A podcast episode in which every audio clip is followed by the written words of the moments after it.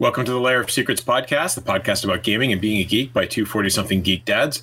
I'm Ken Newquist and I love the outdoors. And now that the snow has melted and the proper flow of time has reasserted itself, I can actually go outside. And I am David Moore. And after traveling 14 and a half hours through the twisting tunnels of the lair, I took a beachcation. Beach workcation. It was exactly what I needed, and in fact, I need another one. That uh, sounds fantastic. yeah, it, it was fantastic, and I will tell you all about it. But first, I want to hear about stuff you've done while I was stuck in a car for 14 and a half hours. That's that sounds like a very long time in a car. It is. Um, I've done that. I did. I did. My friends and I many years ago. Actually, not too many years ago. I think it was actually spring of 2019. Drove to Florida for for uh, spring training. We watched mm-hmm. three spring spring training games. So we we drove 20 hours to Florida were there for two days, watched three games, and then drove back from Florida. That is wow. Yeah. It was fantastic, but that is a very, very long car drive. And next time I will stay there for a week. now, now, you did 20 hours in one go, like switching drivers or something? Yeah, the, on the way down we did it in one go. On the way up, we actually stayed at a hotel and then gotcha. like broke it up into two separate sessions, which is really what you need to do. But we were trying to conserve time. Right. I mean, honestly, next next time I will fly. right. Hopefully, next next time the pandemic will be over. Like if we did it in 2022 or something, which is right. possibility. And that's why we um, totally we did fly. not fly was pandemic related. So, and it also gave us a chance to uh, we're in the car shopping mode because of well, both of our cars are older and we need a new one that's reliable for my daughter who's about to go to college and she's going to be commuting and yeah, so we rented a we rented what we thought was a range of like size of vehicle for what we might get. Gotcha. So uh, I've been traveling a bit myself, but not quite so far. Uh, I continue on the trail to Philmont. So those of you who've uh, been listening, my son and I are going to uh, Philmont, which is in New Mexico. It is a massive scout ranch. It is this huge high adventure thing. It's going to take us 12 days of backcountry backpacking. It's going to be awesome, but we need to train. And so now that the snow has finally melted, we can actually get out and train. So that means I've been running, back to running. Uh, both my son and I have been running with our crew and then individually to just kind of build up endurance because Philmont is all about mountains. It is all about going up, going down, and then going back up again. So you really need to build up your your leg strength. We haven't quite done the stairs yet. The stairs are coming, and we have a very nice set of stairs at the local college. So we will be going up and down those far more than uh, either of us is really probably looking forward to. We've also been able to get in some camping. So I've been out twice, which is fantastic. I, I hadn't been camping since November, and before that, like uh, the March before, or actually maybe God the November before. So it's I used to go camping every every month at least, mm. and hmm. then I went camping once every six months, and now we're getting back into our camping every month routine, which is which is really cool. And this coming weekend, I'm going to be going backpacking a overnight trip. About I think the whole trek's going to be you know, like 18 miles, something like that. I think we're doing like nine miles a day. I would um, like to go camping so cool. once a year, but it's more like once every 10 at this point. Yeah. So, and I got I got uh, my my wife is a very experienced backpacker. I'm catching up, but she's she's still the uh, the more experienced backpacker, and so she and I consulted because uh, on this trip originally the plan was that the adult leaders would uh, split a tent. Okay. Um, but now we're doing individual tents because we've merged with a different crew that was going to Philmont. We basically I think we've discussed this briefly before, but yeah. Um, our crew originally had eight. We dropped down to six. We needed to match up with another group because you need to have at least eight. So now we're 13 13. Right. and anyway, the adults that are in this new group decided we're going to do individual tents. And so I've been out enough and I know enough about my tent to realize if I have to carry my own tent, I'm a little concerned about the weight. So I have ordered a new tent, which is a pound and a couple ounces lighter than my the normal tent that I've been backpacking with. And it's a little smaller too in terms of its footprint within the pack. Got it. Um, and a pound and a half or, you know, a pound and a couple ounces doesn't really sound that much. That's a lot. But after 12 days. yeah. Yeah. I, I remember, uh, when I was doing a lot more camping and, and some backpacking, reading about like shaving every ounce. Like yes. people would take their take their toothbrush and cut most of the handle off um, to to get rid of the handle weight. Uh, and other things along those lines. Everything was slimmed down as much as possible. Yeah, and and and we're that's kind of at the point where I'm at, which I'm I'm really glad we're going this year instead of last year because it's given me the time to get to the point where I realize things are too heavy, mm-hmm. and mm-hmm. I need to start saving some weight. So so that was cool, and and just I'm really looking forward to going backpacking this weekend. But the funny thing is, uh, you just finished editing uh, episode four. If we're going to the Wayback Machine, which uh, yep. is just about ready to get published. Yep. Uh, for those of you in the distant past, and in that podcast, we were talking about I was doing the 10K training routine, right? Which again was like training for Philmont, getting ready to go and everything. And uh, as a result of that training, uh, I started getting really tight. I, my, my, knees were starting to get sore, and so I backed off because the, the, training routine was getting too too harsh. And as I started training again, getting ready for Philmont now that the snow has melted, uh, I was starting to feel some of that same twanginess around my knees. So I'm like, I gotta stop this mess and just go and talk to the doctor about it. So I was about he prescribed physical therapy, and okay. uh, it, so the plus side is it's nothing. Um, the official diagnosis from the uh, from the, the, physical therapist is runner's knee, and in my case, okay. it's not. There's no damage to any of like the soft tissue or the tendons or all the other stuff that's around your knee. It, it turns out I am incredibly stiff. my okay. muscles are incredibly tight, and that just causes like this pain around your knee if you run too much. Which I probably aggravated it once I started actually like running beyond the normal three miles and started going to like five and six miles. So the plus side is physical therapy. Uh, great. I've done physical therapy multiple times, and it's always I mean, in my experience, it's always been the right answer for me because mm-hmm. it just it gets you back to where you want to be, and um, working with professionals who can tell you, "Hey, this is how you should be moving." and so I'm already seeing good results. So if you're procrastinating for physical therapy, I, I wholeheartedly recommend that folks do it. I recommend physical therapy for other reasons, which is I had I had back problems, and they were to such an extent where I would try to stand up out of the out of a chair and my back would spasm so so much and so painfully that I'd have to kind of let myself fall back into the chair. And physical therapy started me on the road to recovery. I, I it didn't fix me right away, um, and that's one of the things that a lot of people don't realize with physical therapy is you know there's a big component of you have to keep up with it. Indeed. Um, and so I had started with it. They'd done back stretches, they'd done a bunch of exercises and, and other things like that, uh, and taught me a bunch of exercises. And then what really pulled me over the finish line of it was uh, I was teaching uh, teaching angular, an angular class in Washington D.C. and it's uh, it was a four three day class, but I had stayed there the whole week uh, and brought the family out for an Airbnb. I might have actually mentioned this on the podcast before as well, uh, but like those three days of me teaching mostly standing because that's that's kind of how I, I I teach. I I if I sit, it sucks my energy a bit too much, and so I was standing for most of that, but then almost every minute outside of outside of class, we were going somewhere around Washington D.C. and you know the Spy Museum. I I was never there for any of the the opening times of like the monuments and such like that, but we went to the and I think no, we did walk through the Air and Space Museum at one point, but it was a very short walk. Uh, I don't know. I don't remember. I think it was closing by the time we got there. And so, but all that walking really strengthened my core up. And, and so physical therapy plus that week of it was very low intensity, but it was a lot of it working out really helped. Yeah. Yeah, it's definitely it's it's fantastic. So I, I wholeheartedly recommend it. It's it's definitely paying dividends. It has in the past, and I, I, knew it was the right thing to do because at the end of the day, I do not want to injure myself I'm trying to get ready for Philmont, and I don't want to injure myself while I'm at Philmont because yep. uh, both of these things would suck. So anyway, that's that's uh, the you know training routine going pretty well. Uh, looking forward to doing more of it. Uh, as I've mentioned before on the podcast, uh, Wayback Machine.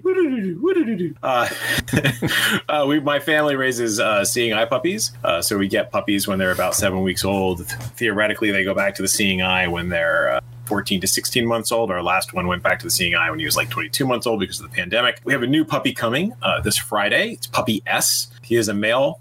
We don't know what his breed is because we asked the seeing eye to hit random. So they're just going to give us, it's either going to be a German Shepherd, a Golden Retriever, or uh, some flavor of Labrador. Um, and his name begins with an S. So all the puppies in the letter, their names will begin with an S, and that's all we know. And, and your last puppy was Radar. Do, do they always begin with uh, the next letter in the alphabet? No, that's just a coincidence. He was actually okay. Recon, but that's an easy Recon. mistake to make. Right. Sorry. no, we've had we had Bob, then Hank. No, sorry, we had Olaf, Hank, Bob, Recon, and now whatever puppy S is. I'm shooting for Sam because I think it would be great to have a puppy named Sam. But uh, and also I've been watching a lot of uh, Falcon and the Winter Soldier, but that's a topic for another podcast. Got but anyway, puppy puppy S is coming. We're very excited. Little bundle of wagginess. So cool. That'll Do be we, cool. Um, what about Recon? Have you heard anything about how he has done? He has he he passed his physical and he's getting assigned to his uh, his trainer, if I remember correctly. So that's good. That's a good sign. Yeah, very good sign. uh, and then you know we'll see. Uh, it takes you know once they're assigned to their trainer, it takes they they they're in training for about four months. Okay. So we've got a couple. Probably, I guess, sometime this summer we'll we'll hear if he's made it, and if he's made it, then we'll get to go out a town walk in Morristown, New Jersey, and actually see him again. We can't get close to him because uh, we don't want to confuse him, but we'll be able to see him from like 50 feet away. We'll be able to trail him as he walks around Morristown doing his job, which is always which is very very cool to see. We haven't actually had any of our dogs make it into the program, but we've had two go on town walks, and they were trained to the point where they could do it. It's just they had some uh, physical issues that prevented them from actually going into the program. Got it. So, but it's cool to see them actually working. Like this dog you spent a year with, and now actually seeing them do the thing is is pretty impressive. That is cool. That's very cool. So, on a gaming note, uh, I have so much geekiness coming uh, because of Zine Quest. so, playing it all is going to be the is going to be uh, going to be great. But on the tail end of Zine Quest, I don't actually know that this publication was part of Zine Quest. It kind of popped up in my feed. I'm like, oh my gosh, I have to get this because of my lunchtime game. It's Scientific Barbarian. there are three issues of it. Scientific Barbarian, right? The name is is awesome. Um, it has a cover that looks like Scientific America. Was it no Scientific? Yeah, Scientific American. American. Right? Yep. Scientific American. And so they have these kind of some of the articles in this upcoming issue are cybernetics for the masses, uh, unfamiliar familiars for post-apocalyptic games, the Broken Earth catalog.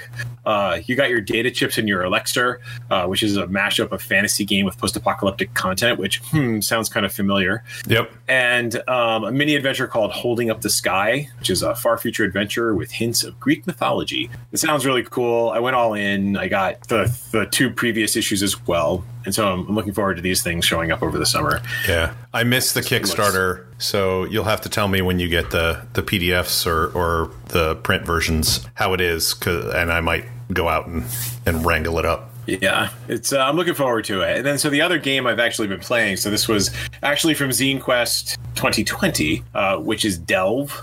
So this is by uh, Anna Blackwell, and it is a it's not really a journaling uh, game. It is a, it is a drawing game, and so the idea is, is that you are you are in charge of a team of dwarves, and they are delving, and occasionally they will delve too deeply, as yep. as dwarves are apt to do. Right. And so the idea is the idea is is that you you you draw a grid, um, like you know just a bunch of squares, and then you have a, a playing deck, a deck of cards, and you draw the card, and you consult the game, and it tells you what shows up. So if you draw hearts, um, you get extra resources. If you get draw diamonds, you get like materials. If you draw clubs, you encounter some weird natural feature, like it might be a cavern, it might be an underwater lake, an underground lake, that kind of thing. And if you draw spades, it's usually something terrible or terribly interesting. So uh, it, has been it's been a lot of fun. I've been it's one of these things that's it's uh, you, know, you just have to sit down and actually play it, right? Like I read through the book and I needed to actually just to play the game. And so I started off. I drew my first grid, got the book out, sat down with my deck of cards got let's see one two know two rooms in and my dwarves were slaughtered by the skeleton king and his minions Two rooms okay. in. Two okay. rooms in. All right. didn't delve that deeply. No. Nope. all dead. No. Nope. First, so, like the top level. Top level. Like, okay. Top level slaughtered by Everyone. the Skeleton King and his uh, skeletal minions. All right. So um, next time around, I delve, but I got one, two, three, four, uh, four rooms in, and I uh, encountered a whole bunch. I actually got to build my dwarven barracks this time, and then I ran into what I called the green meanies, um, some sort of humanoid monster, which completely overwhelmed all my defenses, slaughtered all my dwarves, and he went rampaging onto the surface. Um, And again, uh, again, the dwell, the dwarves did not it did not end well for the dwarves. That's and then I went back and read the distract instructions because I felt like I was doing it wrong. 'Cause I kept dying on the first level, and that's where I saw that Anna had addressed this and called out the fact that you shouldn't play spade cards on your first level because spades are dangerous. And So- spades uh, will unleash hordes, Horrors. skeletal kings, Got it. other terrible things. So, so if Um, you draw a spade, you just redraw. Yeah, so the idea is, yeah, Okay. you just discard the spade and you draw a different card instead. So it gives Got you time to build up your resources so that your dwarves actually maybe they have a barracks, maybe they have a Right. temple. Like at least you have enough resources to hire more dwarves to fight the things you're going to encounter on the deeper levels. So Nice.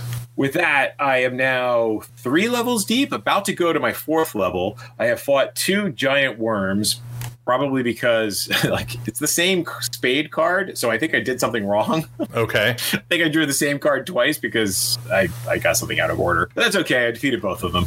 Um, and I found a sleeping dragon, which I snuck past. And like Got it the mechanic for the sleeping dragon is that you can every turn roll a d4. And if you roll two, three, or four, you steal some resources from him. But if you roll a one, the dragon wakes up, melts the horde, and uh, that's probably bad. It's it's really fun. Like so, like I have my I can I'll, I'll show it for for David, and I can post it in the in the uh, show notes. Oh, cool. see? Very cool. So this, yeah. this is my deeper map. I mean, part of it is like I enjoy doodling, so Yep. it's just a fun game to kind of sit. And so what I've been doing, like either in the morning or at the end of the day, is just you know you draw two or three cards, see what happens, sketch it out, make some notes. I've been doing like a, a kind of like a running log of what I encountered, so I know where I left off. I just keep my deck split, so like you know facing each other, so I can see like this is the the discards. Right. Um, I just you throw them back into my into my uh, messenger bag. So So you don't have a third giant worm thingy. yeah, hopefully, hopefully. but uh, but it's been a lot of fun. It's it's uh, it's pretty relaxing and, and pretty chill. And she has two other games in this series, which uh, one I think is your. I don't want to. I know one is space themed. I can't remember. I think there's two are space themed. There's one kind of like uh, colonizing a planet, I think, and then the other one is is building or exploring a space station.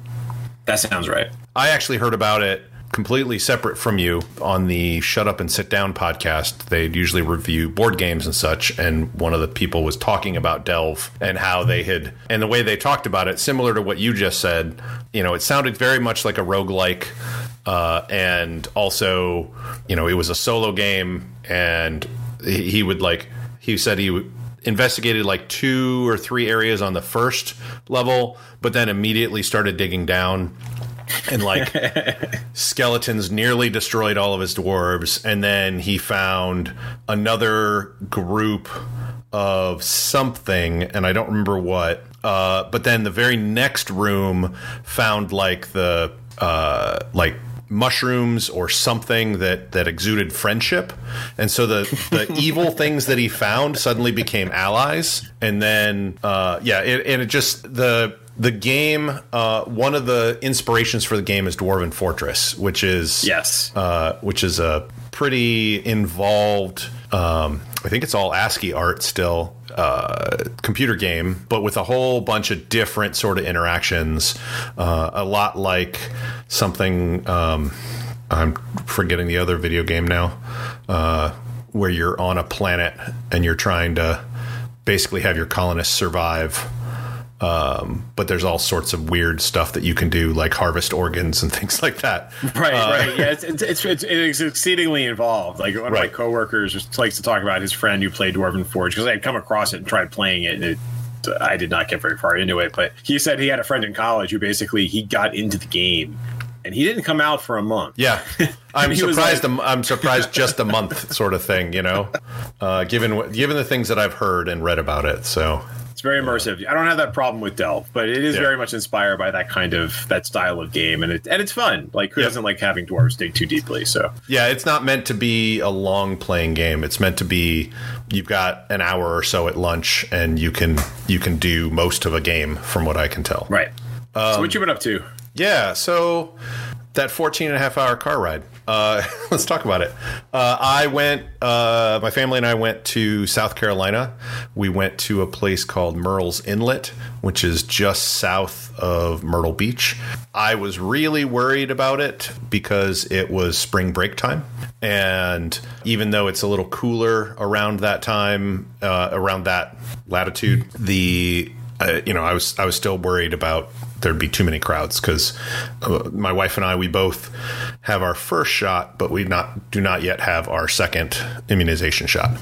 But uh, my worries were for naught. Uh, it was not very not crowded at all. Uh, we had really good weather. I did not take the week off, uh, but I still enjoyed being there. I I was working remote-er than I normally re- work, um, so they would go out and hang out on the beach for you know hours or walk and and do other things like that. And i would be at the airbnb that we had rented. And it was it was like a it's a little not bungalow, but it's like a little tiny little house, but it's up on stilts because it's South Carolina near the beach. It was less than a block from the beach, um, basically across the street through a um, through a parking lot of like a condo building, and then there's the beach. So it was it was really nice. Uh, the weather was great, and yeah, I want to do it again like now. Um, it sounds fantastic. Yeah. Uh, so in the evening, like in the afternoons or the evenings, we you know we'd get some some dinner.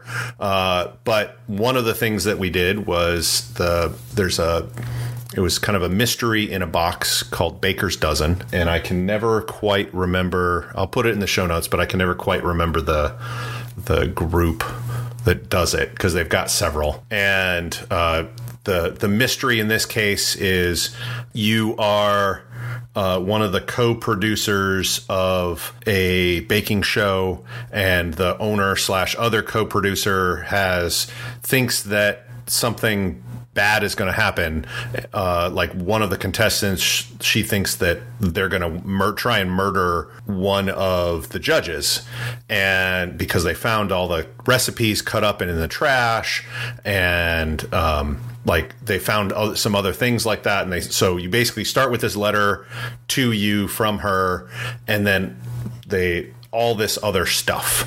Um, so there's like an apron, but in the in the pocket of the apron is a photo, and there's like a chef's hat, and in the chef's hat is is a little letter, and then they've got profiles on all the contestants and profiles on all the judges, and uh, a set of recipes that have been uh, they're not actually cut up. They're just they're in square like perforated squares that have been torn apart. But but you one of the things that you need to do is take this big stack of of squares and puzzle piece wise just assemble the like five or six different recipes um, that the contestant, you know, one for each contestant. You have to reassemble those, and then you have to read them, and you find out there's a cipher on them, so you have to solve the cipher.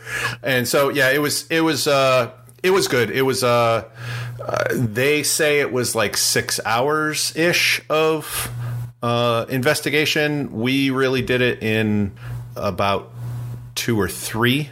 Uh, I, I, I say two or three uh, because it was we did probably about an hour and a half, two hours uh, one night, and then it was getting late, and so we we kind of put it to the side, and then uh, it was actually two days later when we actually came back to it. But when we came back to it, we had gone out to the grocery store, purchased uh, some poster board and some tape and some markers, and did a whole kind of murder board sort of thing with it. Oh, nice! Um, and to solve it, and uh, and we ended up finishing it in about forty five minutes to an hour. We were we were really close. Uh, when we had stopped before, so uh, but it was a lot of fun and I am definitely going to pick up another one of theirs that they have uh, that they have out there. They they even have a sci-fi themed one as well. So uh, it sounds pretty cool. cool. Yep. I've never, I've never played that sort of like you know that type of game. So it, sounds interesting. Yeah, it was. I don't kinda, know if I could get my whole family into it, but it sounds cool. It was kind of sort of an escape room in a box, but not quite. Right. You know, you're solving you're solving a murder, not trying to escape a room, but a lot of the puzzles are similar. Uh, and I probably wouldn't normally get like my wife had gotten it for me for Christmas, and it took this long for me to get be able to get the family to play it because you know I have teenagers and everybody goes in five different directions and there's only four of us. So yeah, it's so, but everybody enjoyed it. So I think if we get another one, it'll be much easier to get that the the family back together to play it.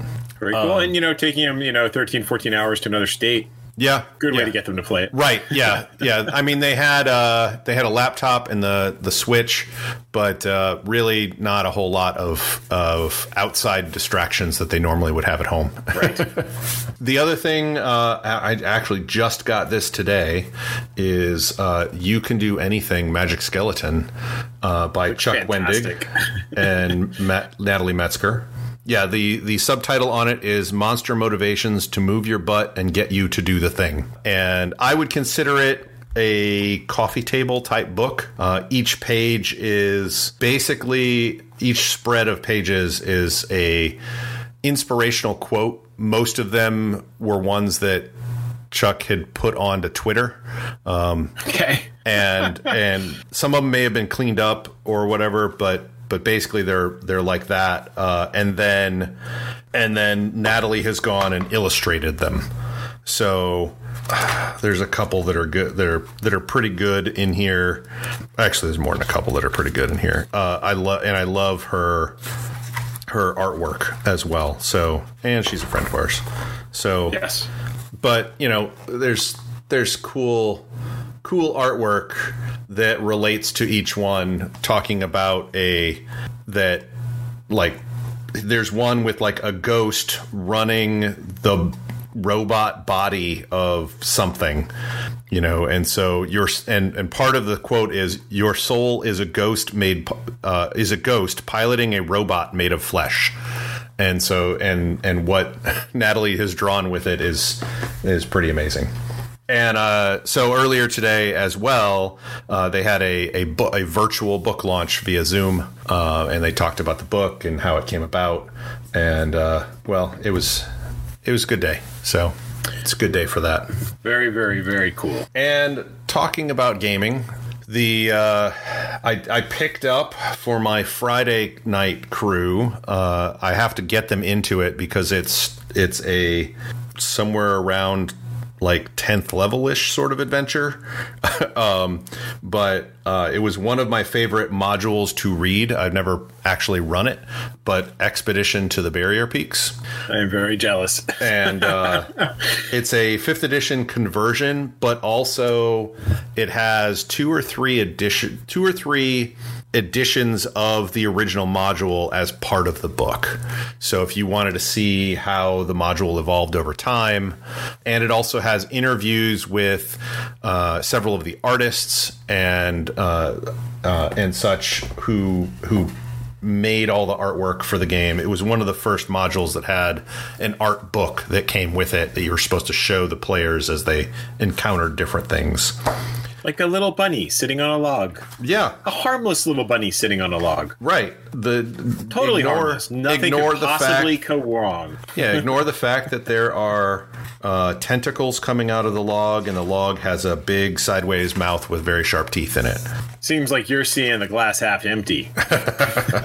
I'm seeing the cute little bunny on top of a log. hey, hey, I, you know, we've lost a few too many. Uh, minions uh, to things like that in the lair. This, this is true. So this is true. I'm just but being practical. I'm just being practical. The ones that survive are are a lot more cautious. So, so yeah, I I really have enjoyed reading it. Um, one of the other things that I've found when they when I was reading through it is they point out that in well, one, this was an Origins module, so it was meant to be run in four hours, and yeah, there's no way that I would ever be able to run this in four hours. But a lot of the module has huge areas of basically empty space or empty rooms. And that was meant to facilitate running it in a very fast paced sort of environment. And so the fifth edition conversion actually fleshes out all those rooms and makes it so it's more like a, um, you know, a multi-game, multi-night module. So yeah, so I'm getting my my current group. Uh, I know where I'm going to position this on in my world. Uh, it kind of fits in with some of the backstory of my world already, and so it it should be it should be a lot of fun uh, once they get there. But it'll be a little while. Yeah, you know, I, I I know I ran it at some point. I just I can't quite remember when I ran it. I, I think I think maybe I ran it in high school. And I, and I- or maybe it was middle school. Like I can remember the, the the rampant looting of corpses, looking for different colored cards, Yes. uh, because different colored cards got you into different. Um, and I can Yes. remember the, uh, the the crazy diagrams. Like you pick up a laser blaster and you just don't shoot it. You have to like Yep. roll a series of dice rolls to figure out if you can figure out how to shoot it. which which look uh, I haven't looked I haven't compared them directly, but look very very similar to the Gamma World artifact understanding chart in like second and third edition. Gotcha. So it's got a lot of shared DNA. Yeah, and I think I think that was also like the first appearance of the Intellect Devourer. Yes. Uh, spoiler, but In- you know, Intellect like Devourer- dungeon. So uh, The the Vegimki, I, I don't know how to pronounce it. oh yeah, I remember those um, guys. which are in like the Mordenkainen's Tome of Foes for fifth edition now. yes, Um, but yeah, so the the intellect devourer is yeah, that's a, that's a big one. Basically, each each sort of section vertically of the ship kind of has its own sort of special thing, as far as I've seen. Uh, a couple of uh, some of the uh, some of the molds I think also come from this module. Um, I don't think makes it's the brown mold or if like the I don't know. There's there's a whole bunch of stuff in here. I think the bulette might also come from this module, like the sand, the, the Ah. land shark. yes, yes, good times, good times. I just I, my vague recollections include several characters dying, a whole bunch of laser pistols and laser rifles and other advanced technology, and the players going out into the to, into the rest of Greyhawk looking to conquer a kingdom, and then I think we faded to black. Yeah, um because I don't think we actually got to the point where they got to go like rampaging through the Duchy of Grand Duchy of Geoff yeah. um or Keel and like just blasting the king. Although so that so it makes me think this was definitely a middle school thing because that sounds exactly what middle schoolers would do if they Right. got their hands on laser pistols. Right. In fact, there is there is a uh, thing in the fifth edition uh, thing of uh, basically saying, "Hey, if you don't want your players rampaging through your world with laser pistols and taking taking over this crashed piece of a spaceship and making it their base, um, then we recommend you know having one of the one of the functioning reactors uh, have a malfunction and have the, have the computer basically you know the the trope of uh oh we uh oh we did something it the whole place is gonna blow we got to run and uh, and so that's one of their solutions for it. Um, I don't know personally. Uh, having laser pistols have to get energy from somewhere, and Yes, so having the power packs eventually run out is uh, is totally acceptable in my mind as well. Indeed. Um, I'll have fun with it. Yeah, yeah, I, I hope to. I hope to. Like like I said, it's going to be a little while, so I got plenty of time to to think about it uh, and read it and and plan. I'm not going to run the module straight from the book, but it, it's going to give me. Uh, I I will use the maps. I'll use the monsters, but I'll I'll adjust things as I see fit. So and So- give it more of a story. Right. So so speaking of the ruins of an ancient world, I hear you've been uh, I see you've been playing Horizon Zero Dawn. I have uh, probably far too much. Uh, um, I was actually playing That it again exactly my earlier today. experience. it it has been a really good game. I've really enjoyed it. Um, I picked it up because uh, it's post apocalyptic, and I love that stuff. And also, uh, it has a little bit of it has some elements there that I would like to liberally lift for Dyson Fall because it's just you know there's a lot of things in there and, and the tone of it really kind of fits with that uh, with with what I'm looking for. So yeah, I've been running having Aloy run around all over the map. Uh, the version I have comes with the expansion pack as well, and so rather than completing the main quest line, I've actually been doing the expansion pack, which is technically like level thirty ish. And when I started going in there, I was still under level 20. I'm not saying I got very far. I'm now close to or at level 30 now. Um, so I, I, haven't finished either the expansion pack or the main quest line, but um, I'm kind of slowly expanding both as I go through things. And it's been a lot of fun. It's been a lot of fun. Yeah, you know, Horizon Zero Dawn. So I got, I got that game. I think on December 29th of 2017, and this is relevant okay. because like two days later, I slipped on ice and broke my ankle. Ouch. And right.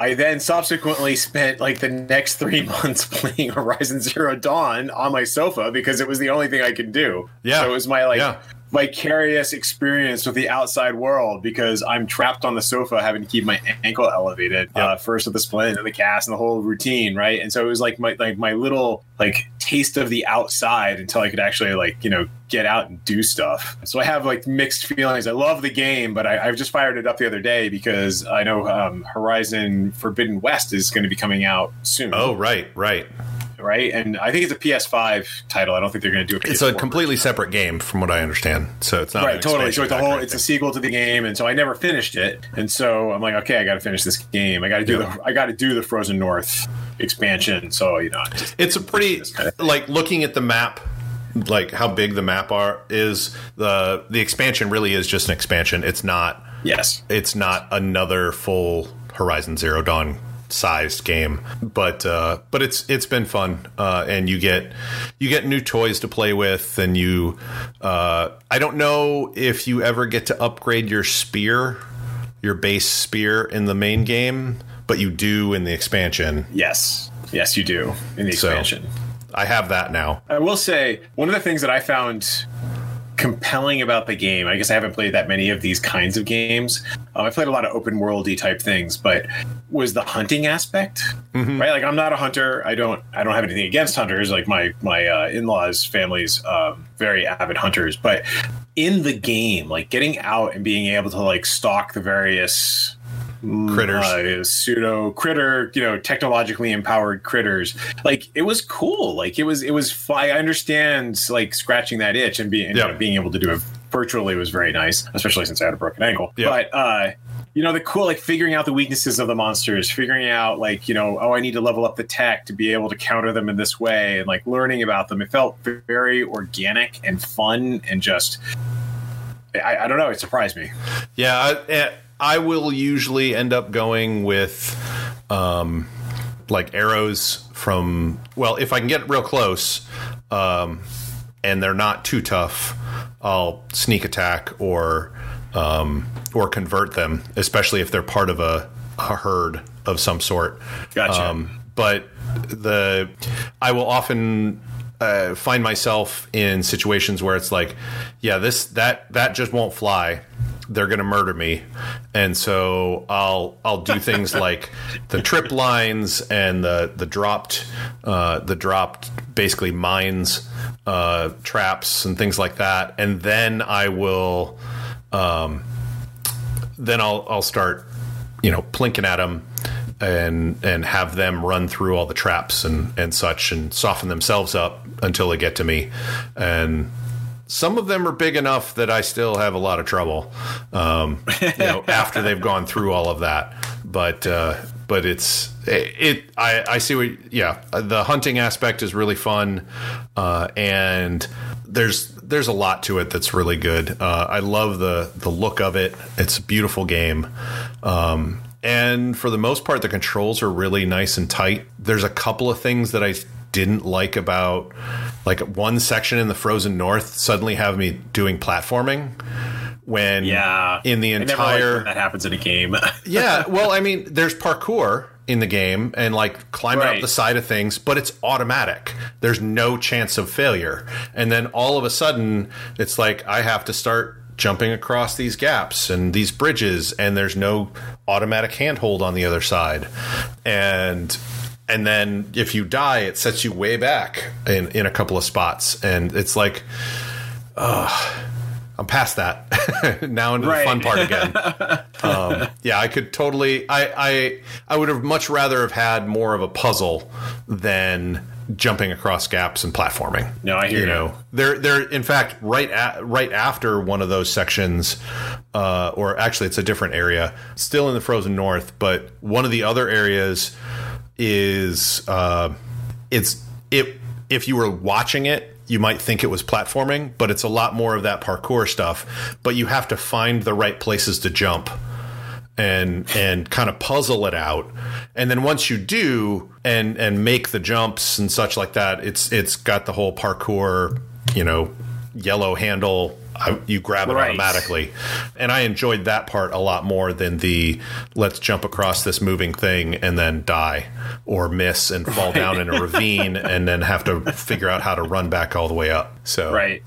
Um, so yeah, it's uh, for the most part it has not been platforming which is why it so threw me so so much today when there when there was, and I I played it 30, 40 hours so far. It's I've had I got a good chunk good chunk into the game before I had to start really platforming. Um, so I'm hoping that doesn't happen or continue to happen. We'll see. In the similar vein, as I said, I, I was playing. I, I, picked the game up because I was been interested in it for a while, but I also picked it up because I wanted to see and experience it for Dyson Fall and see if there's things in there that were uh, were cool uh, that I could uh, take inspiration from, and and I have. Uh, it just so happens that this Sunday, this coming Sunday, uh, I'll be running a game session for the Sunday group. Um, you know, half the Sunday group ha- is is going, so our normal D and D game is canceled, which means we d- we come back to Gamma World normally. But this is also the same group that said, "Yeah, let's uh, we're totally willing to play test this thing," and so we're gonna uh, I'm gonna try and convert their characters over to Mythic uh, Mythic D6 in the way that I'm gonna write it for Dyson Fall. Uh, so I've been building building mutations uh, and things, and uh, hopefully everything will be ready by Sunday. I need to dedicate some time to doing that. So, and they'll be learning the system this Sunday, but it's a pretty quick and easy system to to pick up. I found something uh, in the lair and through YouTube uh, that was really weird. I don't even remember where I found it initially. I think it was on Twitter. Actually, it was uh, uh, a group, probably a small, very small team. They made something called Omega Mart and commercials for it, and it's it's one video. Uh, but it's a whole bunch of commercials, and it's kind of like if if Aperture Science ran a supermarket. and you know, it's like you know, there you think it's a commercial for orange juice. It's like if you've had, you know, it's like uh, you know, Omega Mart's orange juice. If you've uh, had a if uh, you know if you've had Omega Mart's orange juice today, make sure you call our support line so that we can get you em- your emergency medical help. And then on the screen is like this pitcher, like they you see a person pouring orange juice into a pitcher, but then the orange juice kind of starts growing up in a column out of the pitcher pitch, pitcher and off the frame of the of the video. And there's all sorts of other stuff like that. There's stuff dealing with time travel and Thanksgiving uh, where the turkey mutates uh, or the ham mutates and things like that.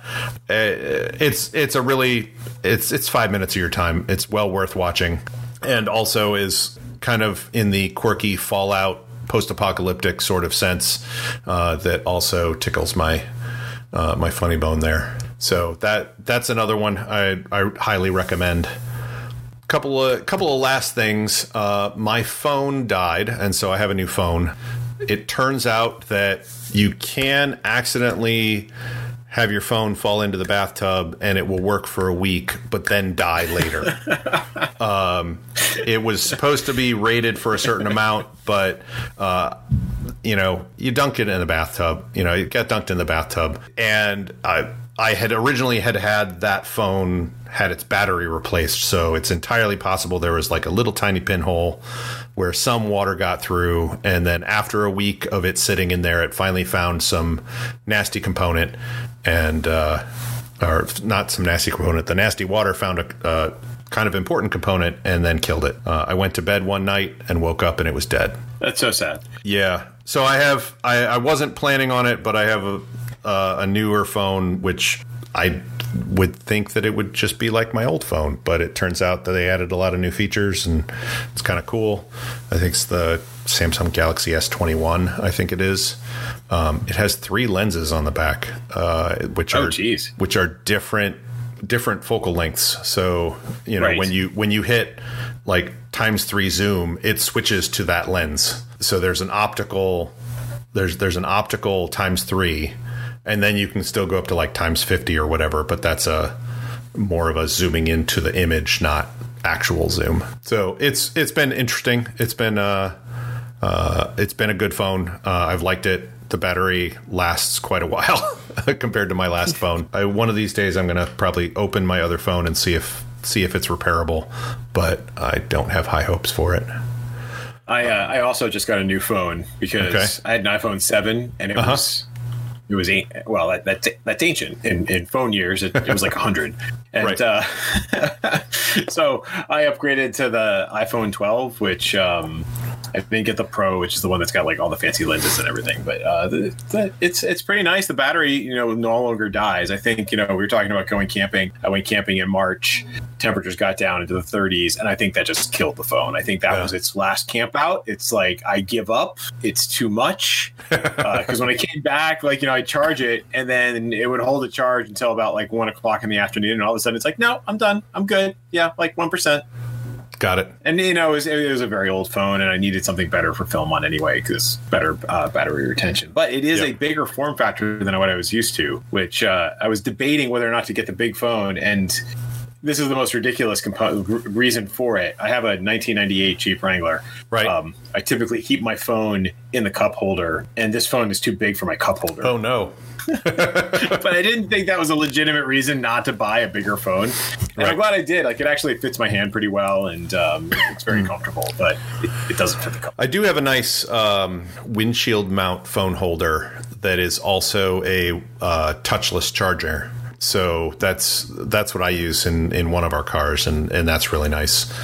I've been thinking about that, but Jeeps have very compared to a regular car, small windshields. Okay. And it would take up a not insignificant amount of surface area Okay. if I mounted it there. So I'm Yeah. still thinking about it. Like mounting it on the side, like it might not be too bad, but yeah, definitely Yep. an option. Yep. I've turned more pens. Uh, in fact, Natalie uh, wanted some pens from me. Natalie from from uh, You Can Do Anything Magic Skeleton. Um, she's a friend of ours, so she I told friends that I was turning pens, and she's like, "Hey, I'd like some pens." And so basically, she picked out what she wanted uh, in terms of like the the barrel and the style of pen and pencil, and and I bought all the stuff, and she just reimbursed me for the materials. So basically, it's like just pay for the materials. I'm still practicing.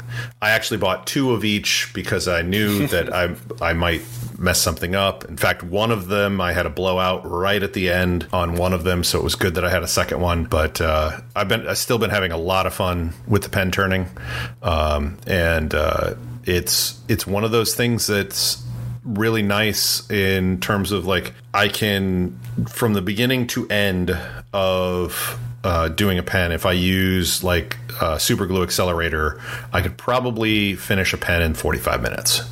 Usually, I usually I'll go and I'll drill out the barrel and I'll glue in the the brass insert for it, and then I'll just leave it sit. And then a day or two later, I'll come back. But then once I come back, it's only about a half an hour until I'm done. So that's why I'm saying about 45 minutes. And so it's it's a nice project that I can do. They look nice, uh, and I, and they're done.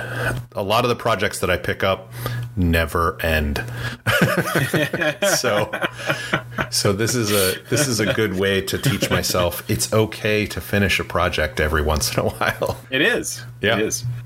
And the last geeky thing I have is my, my I have a Printrbot Play and it broke, and so I ordered uh, a Pru- uh, Prusa Mark III. I don't remember the model number now. Uh, uh, but I, I ordered the uh, the Prusa one because Prusa's been around for ages, especially in the 3D printing years. That's a long time as well, and they've just gotten better and better. I've heard great things about their customer support. I know people who have them. They are more expensive than some of the others that are out there, but the fact that it just works and has good good tech support is uh, and they have their own slicer that they're continually upgrading as well.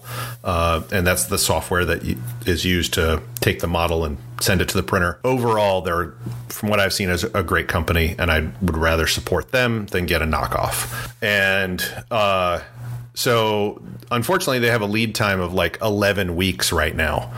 So so in about three months, I should see it. So in in the meantime, I was like, all right, I've tried like four times to try and fix my printer, and so I I went on and I I one there was there's a connector that came loose and I can't couldn't figure out where it went, and uh, there was another physical problem with the printer, and so I spent about an hour and then and then lo and behold my printer starts printing again. the same day I make the order, so it seems fine. Uh, the problem is is that I don't like messing. I like tinkering, but I also like it to work. Um, and the Printrbot Play, when it was when it was working, worked 100% reliably for a long time, and then it started getting flaky. And so this is something that I've kind of wanted to do anyway for a while. It never really worked 100% after we moved. So, uh, so this is this is one of those things that I just it was it was time to get a new one. Um, you know, it's kind of like when your when your car's going bad or your dishwasher's going bad or whatever. It's it's just it may still work, but it's not great. You know, right. it leaves food on it on on the dishes right. or something. um, and so yeah, it's just it was just time to replace it. Um, I am going to try and still tinker with it occasionally, but I will have another another machine that will print reliable parts for this machine. Uh, so if I uh, if we if I do upgrade it, it, it, it can be 100% and I can have two printers. And if I don't, and I want to build my own, I can still take this one apart and use all the parts from it into in a new printer as well. But I right, want, and then you know you can have the printers build a third printer, and then that printer build yes, a fourth printer. Yes. Well, this is technically my this the new this printer will technically be my fourth printer. Yeah, I won't go through the timeline here, but but yeah, I, I kickstarted something and it never showed up, uh, and so I bought part. I I just said I wasn't going to go through the timeline, and here I am going through the timeline. we get it. Yeah, printers. Uh, yeah. So, but all of them up to the Printrbot Play were were all kits and and self assemble. You know, things that I assembled from buying my own components for them. And the Prusa is is a kit, but it's got everything and it's got the tech support. So, uh, really looking forward to that in like. It's April right now. It's probably going to be like June or July by the time it gets here. so yeah, so so that is it for me for uh, for this. We actually uh, had that break between episode fifteen and sixteen, um, so there was a lot of stuff. Um, Indeed. I don't think we we didn't have a main topic last episode, but I don't I don't think we have a main topic this episode just because we're still just catching everybody up. Yeah, sadly, like it's uh it's been a busy spring. It has. and, and, it's going to be a busy summer. yeah, in so, good ways. We'll get back to ways. a main topic eventually. Yeah. So, uh thanks everybody for listening. If you have feedback, we definitely love feedback uh since most of our episodes are not yet out. We haven't gotten any feedback yet, which is understandable, but we will love it when we finally do get it. Um, and we'll put it in a very special room in the lair. We'll also read it or listen to it. Uh, you can also you can send that to us at podcast at lair of podcast at lair of secrets.com or via Twitter at lair of secrets.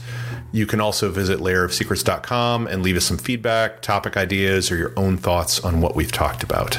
So, thank you and have a good evening.